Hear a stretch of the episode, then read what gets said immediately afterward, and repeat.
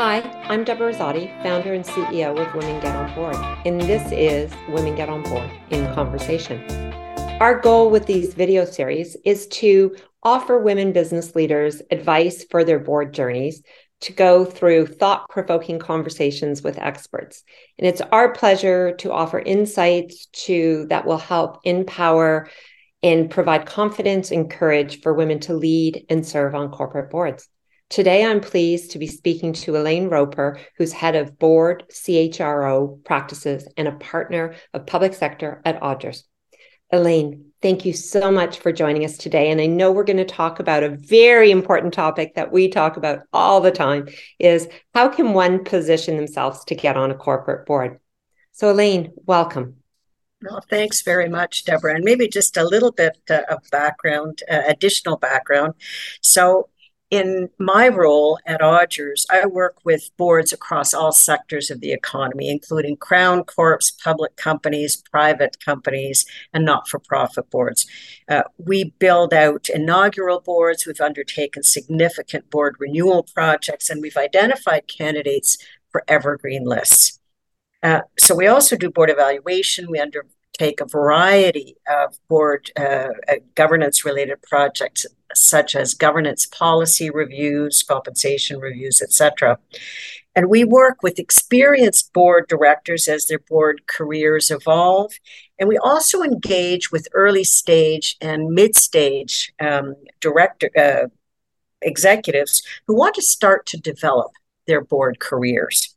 And they may be actually at the point of retirement or sort of moving to that next phase and want to try to understand what's involved in terms of a board career. So um, I routinely meet with numerous candidates weekly. I get a lot of referrals from from uh, clients, from candidates, from people such as yourself and and uh, other other women that uh, that uh, I engage with in our in my network. And these candidates come from a very broad range of backgrounds and ages, professions, and consequently, I think it's fair to say that our board pool is probably one of the largest uh, in the country and, and most diverse, I would also go on to say. So, as you know, I've been working with your organization and with Women GCs of Canada, uh, recently with uh, Women in Finance and other groups, uh, also groups representing diverse candidates. And uh, we work generally with uh, with uh, candidates in terms of coaching them, really helping them think through why do you want to be on a board? What what is it you want to out of a board career? Uh, and then trying to help reinvent themselves in terms of shifting from from either a professional, a senior level professional, uh, or or a C-suite executive into a board director. It's a different way of thinking, it's a different way of operating. And so we need to get them to really think about how are they going to serve in that capacity. So working with women, a lot of women, um, and really pulling out what are their key accomplishments? What are their unique skill sets? So one of the things I say to all board directors is, you know, we have to get beyond managing big teams, big budgets, etc. And what are the unique things that you've done? Have you had an international career? You know, have you been doing a lot of M&A? You know, so really pulling out those skills that differentiate them from all the other candidates who are competing to get on a board and um, really uh, present themselves in a different light. The other thing that we do through our governance workshops, which we've been running for a couple of years now, is we really try to um, prepare these candidates, and some of them are clients, um, to serve on these committees. So they may have been an executive who's the sponsor of, of a, a finance or audit committee, whatever, but we really are teaching them you know the fundamentals. And i know deborah we've worked with you. You've been wonderful in terms of serving as a subject matter expert on some of these workshops to really get them prepared to to uh, serve uh, on the board when they when they land there. So elaine maybe i'd pause on that because what uh, as you know uh, i've been a big champion to help facilitate and invite guests Um, but one thing I wanted to feedback from the individuals that have gone, they found that it's been so practical, mm-hmm. really practical kind of what they don't teach you in Harvard Business School, but like, so what is it that you need to know as the chair or you're on an audit and finance committee? What do you need to know if you're on a governance committee? So, yeah. Elaine, kudos to you and your colleagues and and the other speakers because they are really, really practical. No, thank you. And you know what? We want people to feel confident when they actually land on a board, when they land on on one of these committees. So, what should they be focused on? What should what do they need to know? Uh, what are the emerging issues, and, and really how do they prepare themselves for that? Um, the other thing when we're talking to candidates is we really are talking with them about saying these are serious roles. Being a board director is not a lark. It's it's a significant time commitment. Um, and and it takes a lot of work a to get onto a board so getting out of your first board takes a lot of work due diligence a lot of research a lot of networking as as you know you and i have talked about many times you know really working your network who do you know? Who can help you? Who has the inside track on a particular board? Who are the board directors? Do you know anybody? Can they give you the insights about what is the board culture? How does it function? Um, how is the chair? Does you know is the chair an effective leader? How is the management team? So all of these things that you want to really evaluate as you're thinking about getting on a board.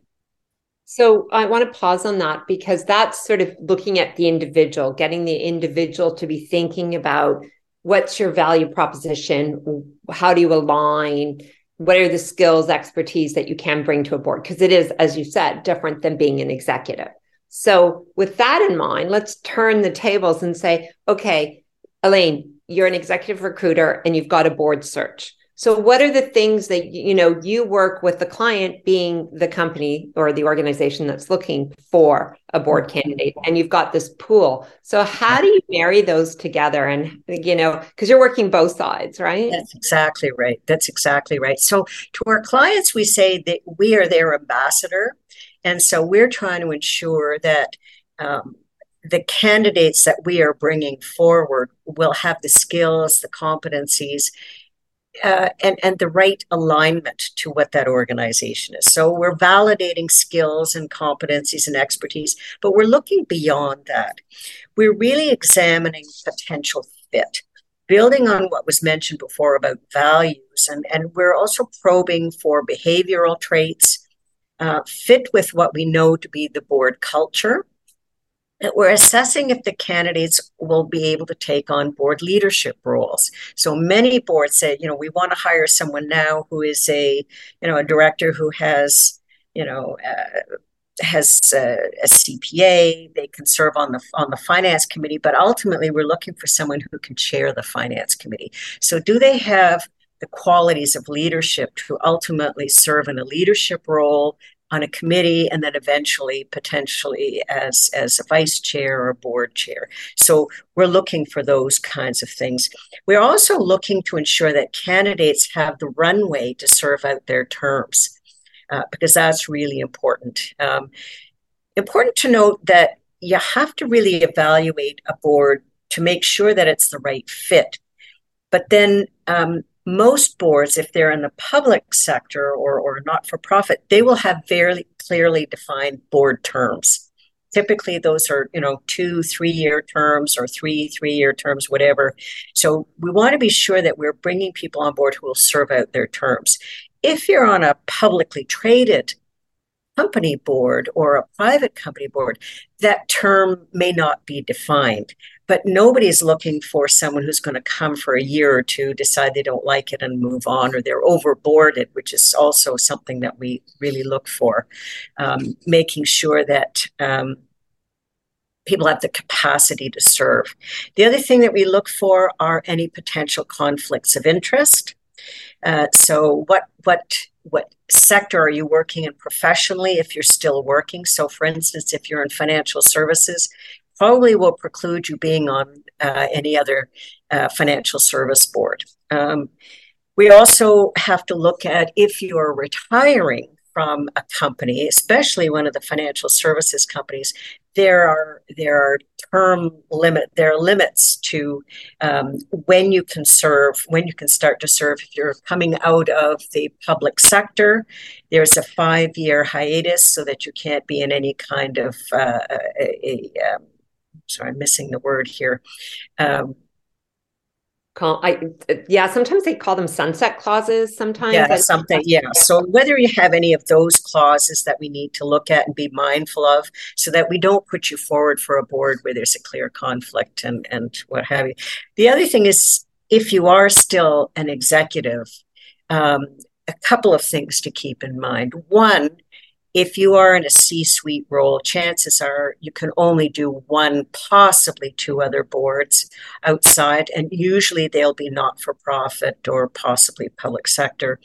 Um, and um, if you are in transition as an executive, I always counsel candidates land your full time job first so that you know where you're going to be. And if there are any potential conflicts or, or if there's anything that would preclude you serving on a board, then we can then we can talk about boards. Because what doesn't look good is if you're join a board and then you have to step off a year later, a couple of months later, because you've landed a job that's a conflict. So these are some of the things that we look for. So, one other thing that I add to it, especially for finance and audit committees, and I've had this where you've got a December 31st year end and you've, you're a public company and all that reporting is kind of coming mid February to end of February. Yeah. And if you have a multitude of boards that have the same year end and they're public companies, it's very challenging to kind of get through that period, right? And then also just knowing your conflicts, knowing the corporate calendars of your existing uh, existing boards with new yeah. ones. You want to make sure, and I'm sure you you know right away if you're yeah. if you're reaching out to a candidate, they're going to want to know the corporate calendar, right? Like what are the dates?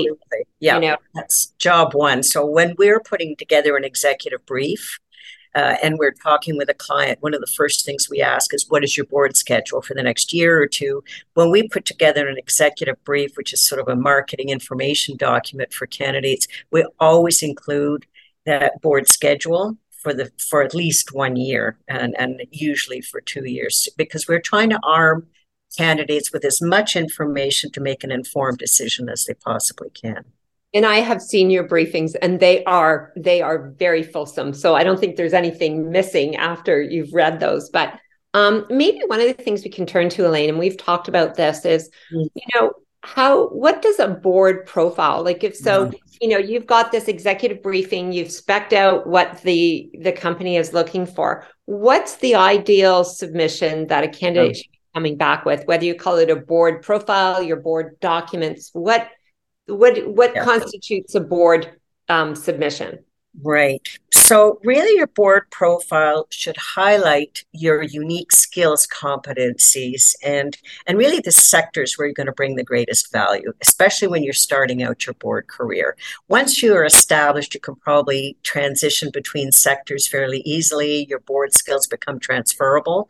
But when you're first starting out, look at what are what are your particular expertise and that's what i was referencing earlier where we're going to pull out what have you done that is unique about your background because boards don't come to us and i often say this they don't come to us and say send us a garden variety board director no such thing um, they come to us and they say, We want someone with either domain expertise or a professional expertise. Or right now, what's really, really hot is um, cyber expertise, ESG, DEI. So, really, what have you done in, in those realms? And, and where have you led? And where have you um, developed a particular expertise?